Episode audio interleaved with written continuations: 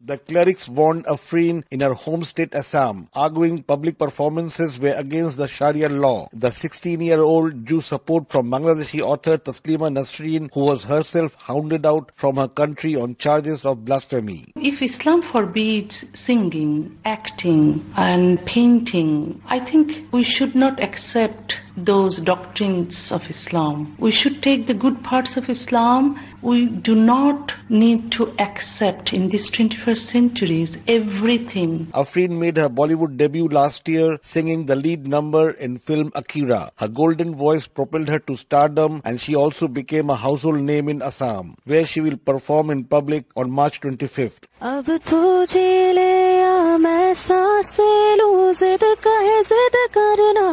Assam's government ordered round-the-clock security for the artist and India's ruling BJP party spokeswoman Shazia Ilmi fired a broadside at those who threatened Afrin. Very clear, there is no place for clergy of clergy in Islam. Everybody's religion is between them and their God. But prominent cleric Maulana Zakir Alam insisted the fatwa was a forgery to discredit Indian Muslims. Mainstream media is projecting these suspicious people as a mufti.